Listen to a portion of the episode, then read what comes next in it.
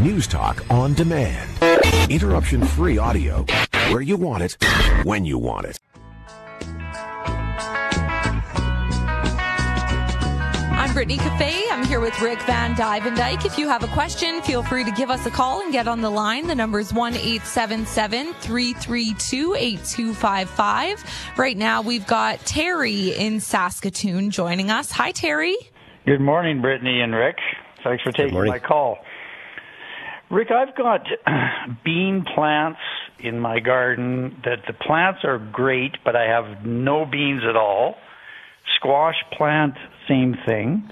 And my cucumbers have not produced near like they have before, but my peppers and my tomatoes, my early girl tomatoes, are producing fruit like crazy. Any explanation for that that you can think of? Yeah. Mostly, mostly, and it's funny that you have some and some no, but mostly it's been because of what the callers have talked about earlier in the show is that there's been less bees around.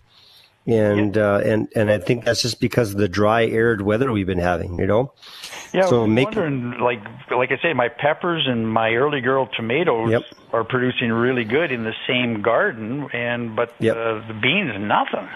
Yeah, and there's some and there's some flowers that that'll attract them better. And but you said uh, squash or cucumbers weren't weren't doing it as well. And well, I've had I, that. I, for the first time, we put cucumbers into pots rather than into the garden. They we got a few, but not near what we would usually get.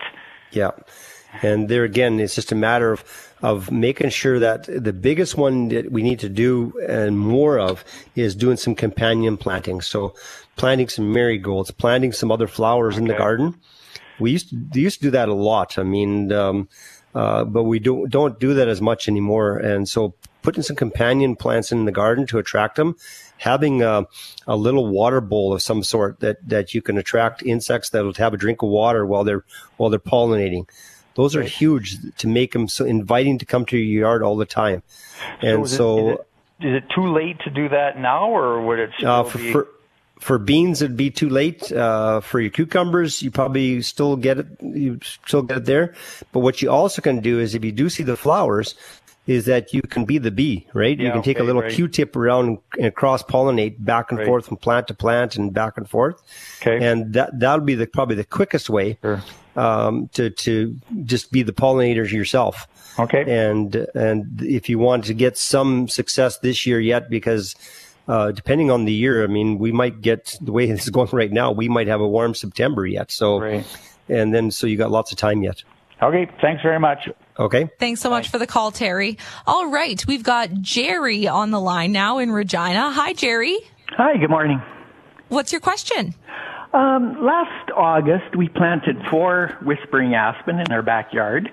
And when we planted them, I tried to pull the root ball apart and uh, planted them as normal. Two of them have taken off and got new leaves last fall and have probably grown three feet this, this summer. And the other two have not produced a new leaf on them and have stayed the same. So I no- dug them up this morning or this spring and tried to rip the root ball apart as much as I could, and I fertilized around, and still nothing. So uh, they're just about a year old, and they've never produced a new leaf. Yeah, no, they they probably if you planted them last fall, Yeah, uh, August, I one think. yeah, last August. Mm-hmm. Well, August is okay. yet. I thought maybe you did them really late in the fall, but the, it sounds like they just something happened. A lot of times you have to be careful when you when you pull the roots apart. I like to just what what's called if you have a root ball comes out of a pot. I like to just to tickle the outer edge of roots out. I don't like to rip the root, whole root ball apart Okay. uh, because especially when we had the, the drought we've had right now, it's just it's just too much stress in the plant, and then then you'll lose some leaves, and then those leaves will just the tree the plant will just die. It's too much stress and it'll die. Okay. okay. And so what you want to do is just like take your fingers and just tickle the outside roots. Now, the only time I want to rip a root really out big time is if I see a root that's spiraling around and around the pot. Then I, I don't want, cause that's what I call a choker root.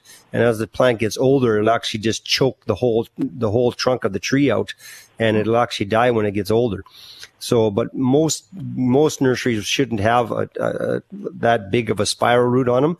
They'll have a fibrous roots, but I just want to tickle, just take my fingers and just just lightly take out some of the side roots on the outer edge, so that they get in contact with the soil right away, especially in this heat, so they can actually grab the moisture from outside from from the soil around it rather than just from the root ball itself. Okay. So that's what I would suggest next time is just don't rip the whole root ball apart just tickle the roots out so you get some contact with the roots to the soil uh, that you put in around the plant. Okay, I was probably pretty aggressive this spring. I dug them up and, and broke out that root ball as much as I could while it was still in the ground. But, but they, um, they look as healthy as can be, but just haven't started to produce any leaf yet or grow. You can always scratch the bark. Difference in them now. Yep. You can scratch the bark Okay. If there's green underneath the bark, they'll, they can still come. But if it's brown underneath the bark, so those plants from the, from the previous winter, when you planted in August, they probably died during the winter time. Mm-hmm. In the spring, they were, if, if there's no green underneath the bark, they're not going to come back no matter what anyways. Oh, okay. Okay. Okay. Good, thank you. Awesome. Thanks You're so welcome. much for the call, Jerry. All right, now we have Paul in Saskatoon. Hi, Paul. Hey, how's it going, you guys? Good, thanks. Very good got some rain last night, which was very, awesome. very, very good. Awesome. Um, Rick, um, I planted some uh, goji berries about four years ago. Yep. I got like, uh, I guess about nine plants growing. I, I, I've, t- I've got uh, berries this year, about five or six, and there's still some green ones on there. I give them the um, the tea. Yep. And um, uh, fish fertilizer. Is there something else I should be giving them, or? Yeah, just make sure your pH is down around seven. It's, that's important for the goji berry as well. Okay. So if you got a high pH, you'll get less fruit as well. Okay. Okay. Yeah, they're heavily so, mulched. I mulch them heavy with leaves. And, yep. You know, um, um, and, and, and protect them for the wintertime. Yes, that's perfect. You know. Yeah, yeah, huge. They're they're very yep. they're very healthy looking plants. I'm just not getting uh, the fruit, and I guess maybe it takes time, right? Don't forget, from a young plant, you're looking at five to seven years to get full production. Okay. Okay.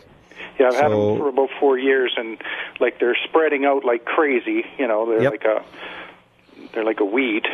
yeah, you're, you're coming in now. You've got some fruit every year from now on. You'll get more and more. Oh, fantastic! So, Looking okay. forward to it. Good. Awesome. Thanks, Thanks so much, Paul. Yep. All right, we have Wayne on the line in Saskatoon now. Hi, Wayne. Oh, hello. Good day. I've got these little white moths in my lawn, and when I was pulling weeds, I found some little thing that was alive in there. I don't know what that was. Was it a grub? Yep. It's called the sod. It's called the sod webworm, and oh, so uh, they they'll, they'll make little brown patches in your lawn. Okay, so what you want to use for that is use the grub grub out nematode. They they that's a little insect you spray into your lawn. They love those things. They'll just eat them up. And that will get rid of them. Yep, because there's all the insecticides we used to use for that, like Sevin and all that kind of stuff, mm-hmm. uh, Diazinon, they're all off the market now. You, there's no chemical that works on them anymore. Uh, so the best way to do it, or is two ways to do it: using the the antidote nematode, and the other one is just put some bird bass out, attract robins to your yard, especially if they can nest in your yard, and the robins will eat them like crazy as well. Okay, I do have one robin that bobs around in there, so I haven't checked lately. I just, you know, realized that I should maybe call about it, but I haven't checked for those little things lately. But I definitely do have the moths still fluttering around. Yeah, they'll they'll keep they'll they'll do a lot of damage. They eat a lot of the roots. So yeah, put a bird bath out there so attract that robin to your yard more often, and it'll help take okay. care of them as well. Okay, thank you, sir. Awesome. Okay. Thanks for the call, Wayne. Okay, Rick, we've got a text here from Marianne from Prince Albert. I have some spaghetti squash that are a good size, but they're not ripe yet. Can I pick them and let them ripen in the house? Yeah, you can, or I always find the best way to do is ripen them on the vine. It's always the best, um, especially for the taste wise. I love whenever you pick a fresh, even a fresh tomato, you, you get a tomato sometimes in the store, they're not quite as, they don't taste the same as one off, yeah. the, off the vine, right? So if you can ripen them on the vine, that's the most beneficial and best tasting of them all. But the times when I like to, um, to pick them uh, to pick them off early is when it gets later in the season. I'm worried about them getting some frost, or you know, I'm worried about you know maybe the plants under stress and uh, there, there's there's you know the plants withered and not give, giving any more moisture to the to the or nutrients to the to the fruit. So then I can pick them then. But if, if the plant is still healthy, you, I just leave them on the plant. Yeah, so I've been kind of wondering that with our tomatoes because our plants, and I, I know it's a pretty common issue this year. Our plants are just not doing well. They're not producing well. They don't look great. And we do have a fair amount of tomatoes on them. Am I okay to just leave them on the vine for as long as I can, or should I be yep. taking them off? Or the only ones you want to take off is the ones that are ripe. Okay. You know, otherwise, otherwise, just leave them on there until until the weather announcer says we're going to have a risk of frost. Okay. then, you can decide. Then you can decide either cover them with a blanket and uh, maybe get through that one or two days, or you might have some cool weather. And uh, and and also, once you get toward the end of August and the nighttime temperatures start getting close to five degrees and that, you can actually just cover them up for the evening, and and that'll help ripen them quicker too. Okay, awesome. And then Marianne was also wondering when you're bringing stuff inside the house to ripen, what type of conditions do they need? I know growing up, my mom would always have a cardboard box under a bed with tomatoes in it to ripen. I don't know what the, what the reasoning was behind that, but what do you recommend if people do have to bring stuff in the house to ripen? When you have to bring it in the house, there's a couple things to remember. Best is put. I find the best is, I've heard even the people that call in, the best is putting on paper and making sure that the tomatoes are not touching each other or the mm. whatever fruit you are. Because if you have any kind of soil-borne fungals or anything else, and you get a blemish on one, it'll just transfer to the other very easily. So make mm-hmm. sure that there's a little bit of airspace between each each one that they're not touching. That's that's key. Some people like putting them in dark places. Some people put them in light places. It all depends on how quick you want them to ripen. Uh, full sun is not good. So where the sun's beating on bright light is good, but not full direct sunlight after you've picked them sometimes isn't good. They'll just, uh, it, they'll, they'll do better just under bright light conditions. Perfect. All right. We're going to take a quick break. If you've got a question, feel free to give us a call, 1-877-332-8255. I'm Brittany Cafe here with Rick vanDuyvendyk and you're listening to Garden Talk on 650 CKOM and 980 CJME.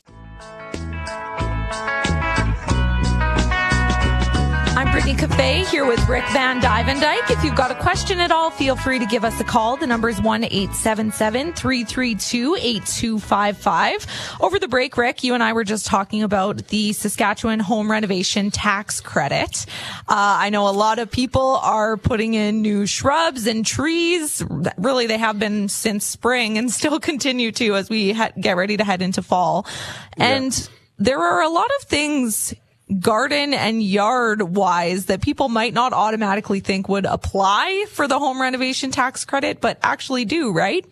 Yeah, the, the, a lot of people think it's just for doing a home renovation inside the house or, you know, building a garage or whatever, but you can actually use it for, you know, improving your fence, fixing your fence up. You can use it for putting mulch down. You can use it for, with a dry year like this year, you can use it for putting irrigation in into your yard uh, for shrubs, trees, perennials, all that kind of stuff. It can be used for, uh, even if you want to uh, use it to um, to hire a tree trimmer in to come and take down that that a tree that's been been an issue in your yard. Uh, so all those things are all part of what you can do, and and it's basically um, basically uh, you can it's 10.5% tax credit on top of uh, 20 up to $20,000. So you're eligible up to uh, $2,100 uh, total.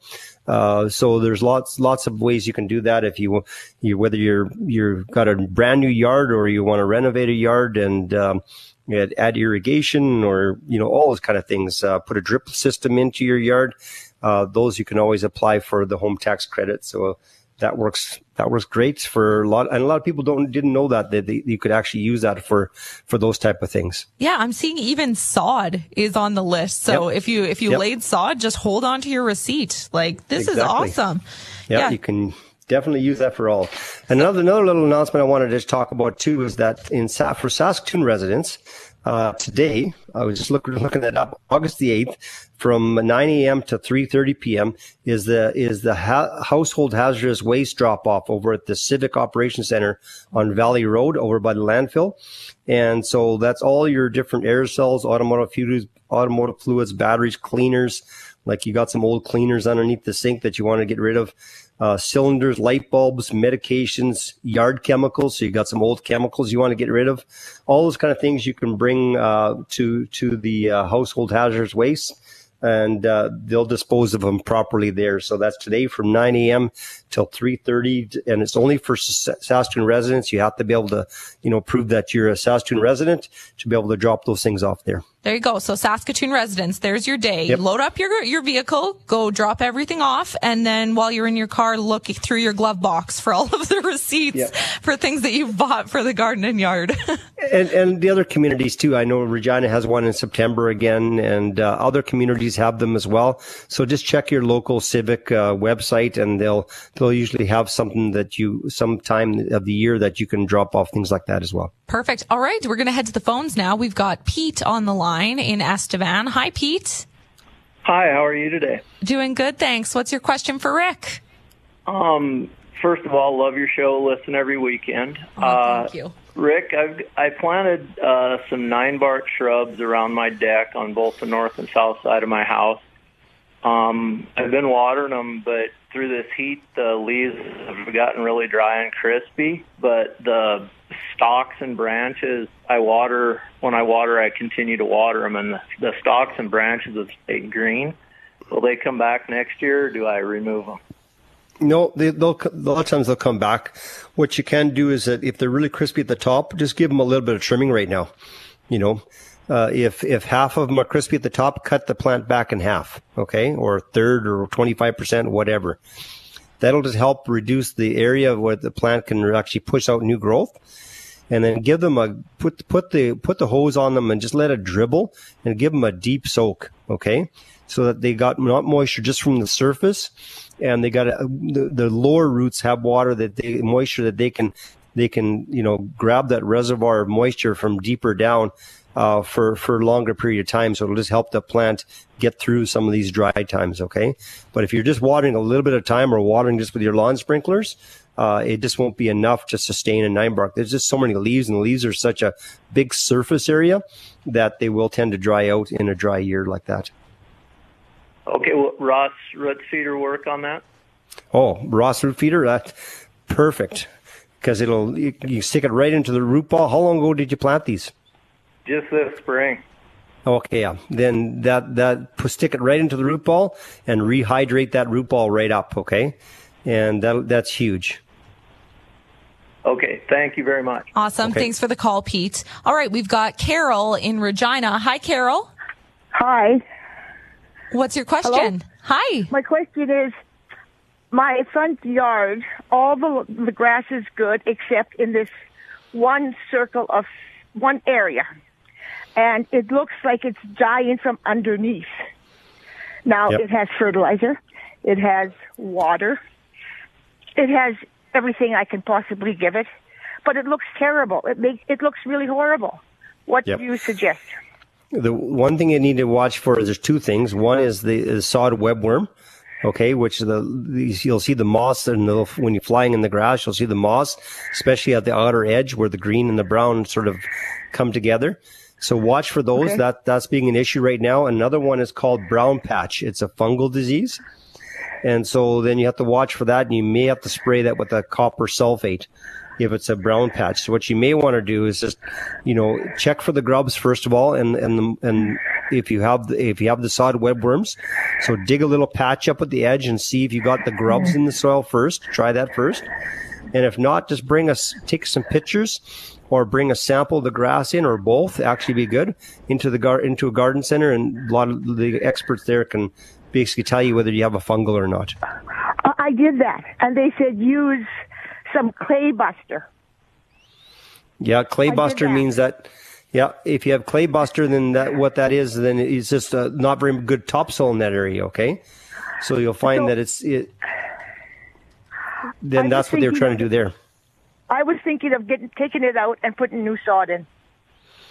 Yeah, if if it's if it, you got no topsoil underneath, and you can just dig a little chunk of grass out. You're going to check for the sod webworms anyways. Dig that little chunk out and find out how deep your topsoil is. If you find yeah. there's no like only a half an inch or an inch of topsoil, then you always will have problems with that area, and you may want to dig it out and then put some topsoil in. Um, or you can just top dress with some topsoil as well. Cut the grass short and put a, th- a half an inch of topsoil on top of it, and that'll, that'll help as well. Okay. Thank you very much. Awesome. Okay. Thanks for the call, Carol. All right. We're going to take a quick break and we'll be right back. You can feel free to give us a call, 1-877-332-8255. I'm Brittany Cafe here with Rick Van Dyke and you're listening to Garden Talk on 650 CKOM and 980 CJME. I'm Brittany Cafe here with Rick Van Dyke. If you've got a question, feel free to give us a call, 1-877-332-8255. Uh, we have Keaton on the line right now in Prince Albert. Hi, Keaton. Good morning. I have a question about lily beetles. I have obviously some lilies over on one side of the house, but kind of around the corner underneath the, the covered in porch, they seem to mainly originate from there babies all the way up. I try killing, but they keep seeming to return. Yeah, that's a that's a tough one. Uh, the with the lily beetles, you just have to keep on top of looking for the egg masses on the on the backside of the leaves, and just squishing I, them. I, have dealt with them on the leaves, and certainly there yep. you can see they've been and, and then they're. But I haven't found on the lilies for probably over a week, and yet I still see the stages of them underneath. So I'm wondering if there's something aggressive that I can keep away from the plants that'll help. Yeah, no, um, I mean, what, some people had success with the nematodes in the soil to get, because they go, drop down into the soil, the adults, and they pupate down there. And so um, sometimes, and that's where they'll stay for the wintertime and then come back up into the plants for, you know, next spring again. And so sometimes you go after the nematodes and then to go after the, the, the, the larva stage of the beetle. Uh, but other than that, it's otherwise just keeping on top of them spraying. It's, it's, it's a, it's a tough one. It's a tough beetle to, to keep on top of them. They're so aggressive in how they reproduce. And, uh, and if you get rid of them, I mean, they can just fly over from, they seem to, they seem to seek and destroy the lilies because they seem to fly from the neighbor's yard and everywhere else. And they just keep moving in. And so it is a tough one. It is a problem that we've had. Um, but there's no real answer other than just keeping on top of it and uh, trying out the nematodes in the soil. Okay, that's okay. the steps we'll have to do. Thank you. Awesome. Okay. Thanks for the call, Keaton. All right, now we've got Janet on the line in Swift Current. Hi, Janet. Hi. How what, are you? Doing good, thanks. What's your question? I am wondering when is the best time to transplant evergreens? Like, I want to move them. Is it better in spring or fall, or does it yeah, matter? If you're talking about spruce trees and that, um, you can move them in, in basically after they set their terminal buds, which is pretty close about now. So I like about the third week in August, I move spruce trees. Uh, and then, but what you want to make sure right now is that you, you, you put some moisture there because I don't, if the soil is really, really, really dry, they don't move very well. Okay. And oh, okay. so that'll be the key is right now is that if you're going to move them by the third week of, of August here and in, in the month of September, you want to make sure that soil is moist before you move them. Okay. Not wet, just moist. Okay. Oh, and, okay. and then also, otherwise you can move them again in April, anytime in April. The month of April is the best time is as soon as the frost out of the ground, then you move them then as well. That worked really well. But I do have success moving in the fall. You have what? I do have good success moving in the fall. Okay. So like you're you saying, eat? water them where they're standing right now, really good, and then move them after they've yep. been watered really good? Yeah, okay. exactly. Well, thanks. Perfect. Okay. Thanks so much for the call, Janet. All right. You can feel free to give us a call, 1-877-332-8255. I've got to share with you guys my favorite text, possibly of all time that we got in. Uh, they said that they couldn't listen, so we texted them back. They won't know that I'm teasing them on the air. We got a text from someone who put in an artificial lawn and couldn't figure out why their tree isn't doing well. They haven't watered their lawn at all. And they haven't watered the trees. So just a reminder, if you put in an artificial lawn, you do still need to water your trees and plants, right, Rick? Yeah. And, and sometimes the way you can do that one is because when you put an artificial lawn in and because the way you, you, f- you finish the base underneath the sand and everything else, you you can't get into it. So you might have to actually in, insert a little hole into your your um, into your into your artificial turf and stick a root feeder in to water, you know, deep water the plants. it's very important because those with this kind of heat right now, those those plants will just uh, just won't be able to survive without having that moisture. And then someplace also, one thing I like about the Ross root feeder, you put it into the ground, you can actually, you can actually put a fertilizer pellet into it too. Not this time of the year anymore, but in the spring and the summer. And you actually can water with the fertilizer through those little holes as well through the artificial turf.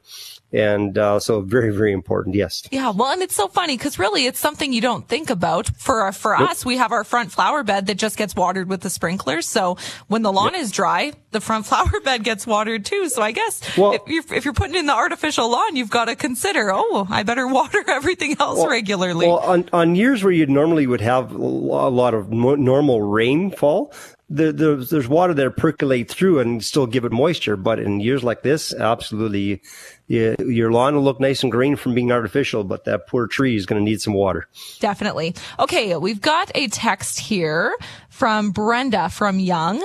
I have a very healthy goji berry shrub on the south side of the house that's been sending runners all over my flower patch. Is there a cure for these runners without harming the mother shrub? Yeah, the best thing to do is actually put a to dig a dig a trench out as wide as you can around the plant, and then uh, put a put an edging in. So what I like doing is if you dig a trench, put a landscape fabric, you know, about at least at least six to twelve inches deep, and then you, what you do is you put that down into this, into the soil and then vertically up and down so that the runners can't get through to the other areas. And you just keep them nice, tight, right close to the plant. So the plant can expand. You'll get more berries, but it won't expand beyond that landscape fabric. Uh, what you can do too is if you have another plant that you, you can also, if it's a new planting, you can buy a a big you can or you can get a hold of a big nursery pot you know like a like a like a 15 gallon or a 20 gallon nursery pot. You cut the bottom of it out and you plant that whole put the nursery pot into the ground and then have that little lip sticking above the ground just a little bit and fill it full of topsoil and plant your goji berry or it might be another plant like ribbon grass or or or all your other kind of plants that uh, that are aggressive suckering, and then that'll contain it as well. Perfect. Okay, here's a text from Tom from Duck Lake. What's the best method for top dressing a lawn? And do you recommend aerating first? We live at a lake with dirty sand soil. Yeah, aerating is good, especially if you got high traffic. Just to loosen up that soil first would be really good. Uh, cutting your grass down fairly low and then putting a layer of soil. I, I don't like going half an inch to an inch at a time. And then what will happen is give it a water and the grass will actually grow up through it. If you go and throw two inches of soil on top of it, uh, then you'll have to seed over top because the grass will take just too long and you actually will kill some of the grass underneath. So you can do, or you can do both. You can put a half an inch to an inch of soil at a time and then just lightly put a seed over top and rake that into that soil and you'll have both the grass will grow old grass will grow from underneath and the new grass will fill in as well and you'll have a great great lawn again oh yeah it's like two lawns in one two for the price yep. of one Yep. Okay, awesome. And then another text here from Ernie in Saskatoon. Should a person trim the runners off of strawberries and cucumbers? They're starting to get quite long.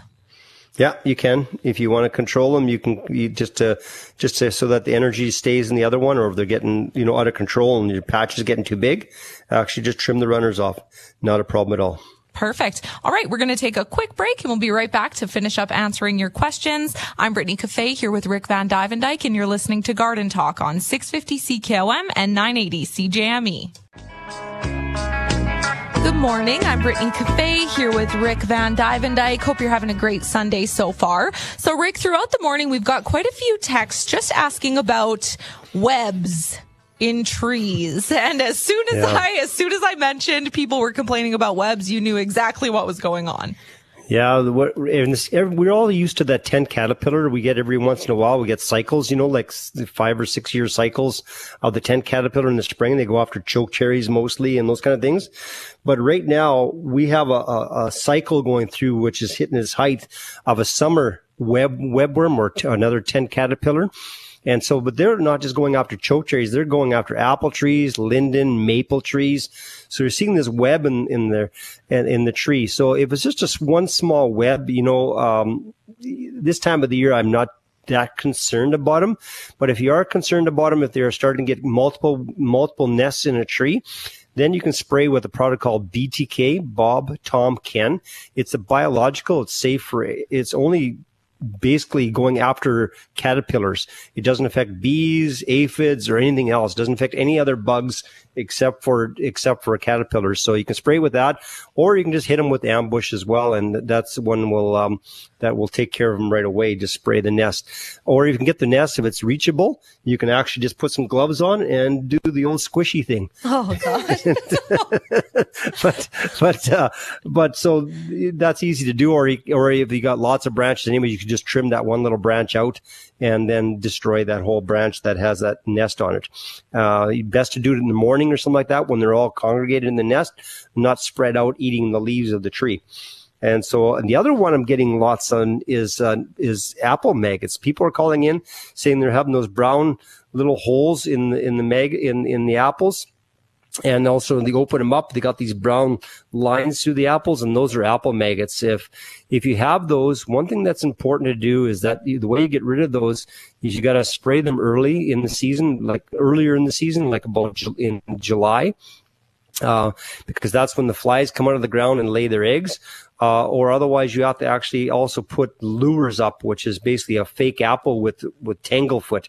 Huh. It's a sticky substance on them. And then you basically fake the fly out and it gets stuck on the, on the tanglefoot on the fake apple. And so you can do that. Um, but otherwise, if you do have them now, uh, pick the apples off the tree. Um, if you want, you can still use the apple. It's all protein, right, yep. Brittany? It's yep, no problem. You can apple pie with a, with a little bit pie of with a little bit of little of maggot. It's all protein. It's all good. Okay, so uh, you can still use them if you want to use them, but I'll, or just cut out the parts that you don't want in the apples. Well, it takes a little more time. But if you if you're totally grossed out and you just don't want them at all, you got to pick the apples on the tree do not leave them on the tree because once those apples fully ripen or the apple falls and hits the ground, the worm goes out into the ground and then pupates and then a fly comes up next year. You start the cycle all over again. So you have to actually pick the apple. Do not put it in the compost. It has to go in the garbage and out of the yard is very, very important. Okay, perfect. And now I'm going to be hesitant if any of my neighbors come over with an apple pie for apple me. Pie. I'll wonder, am I the neighbor that you don't like? What's going on here? All right, we're going to head to the phones quickly. We've got Vic on the line in Gravelbourg. Hi, Vic. Morning, guys. Uh, good show again, Rick and uh, Thank- Brittany. Thanks. I've, I've got uh, this spring, uh, June, we seeded some uh, evergreens, poplar, and willows. The willows didn't do too good, but I was wondering when we should stop fertilizing and watering them. The evergreens, okay. uh, they're, they're supposed to go into dormancy soon, aren't they? Yeah, I don't want to be fertilizing those plants anymore at all this year. Uh, you want them to start shutting down. It's important. Watering, I would suggest with this kind of heat, you want to keep watering them until at least the September long weekend, which is another three weeks away yet. And then after that, slow down the watering just enough to keep them alive. Okay. Cause we still could have some pretty heat, warm weather in September. So just enough to keep them alive, but not get, I don't want them to grow. Okay. I want them to basically keep them alive. And then so slow down the watering in September. And then once we get to just before we get the ground starting to freeze at the end of October, middle to the end of October, then you can give them one last good drink. Just freeze them in, they say, isn't it? Just freeze them in. At end of October. Uh, yep. Once, once well, frost around. Okay. Yep. For, for all the three trees I mentioned too? Exactly, all three of them. Okay, good. So I was going to say the potatoes, the leaves are dried out on them. Uh, a, a lot of them, they're crispy, and uh, there's a lot of green yet, but no blossoms. yep. Yeah, and there's there's been issue too. There's been a lot of people saying this year they haven't got the blossoms, but they're still getting the potatoes. Uh, okay, uh, yeah. so um, so you know that that's just the the dry year we've been having this year and uh, so it's just the, the, way it is. And uh, so just remember, even those potatoes, they still need some moisture right now as well. Uh, if if they're totally dried up, you don't need to add too much moisture. And uh, but if they're still green leaves, you can still add some moisture because you can still produce some potatoes yet. And a little uh, phosphorus fertilizer yet, maybe too. Yep, they love phosphorus fertilizer. And, and corn, phosphorus, and water too. Yeah, well, moisture uh, potatoes are, are, hungry plants and they also love the love the moisture. So that's with this kind of heat, you got to make sure that you're getting the moisture to them, but not don't overwater them. You don't want them wet, wet. Okay, that's that's what you don't know do not want. It gets off. Same for corn maybe too, Rick.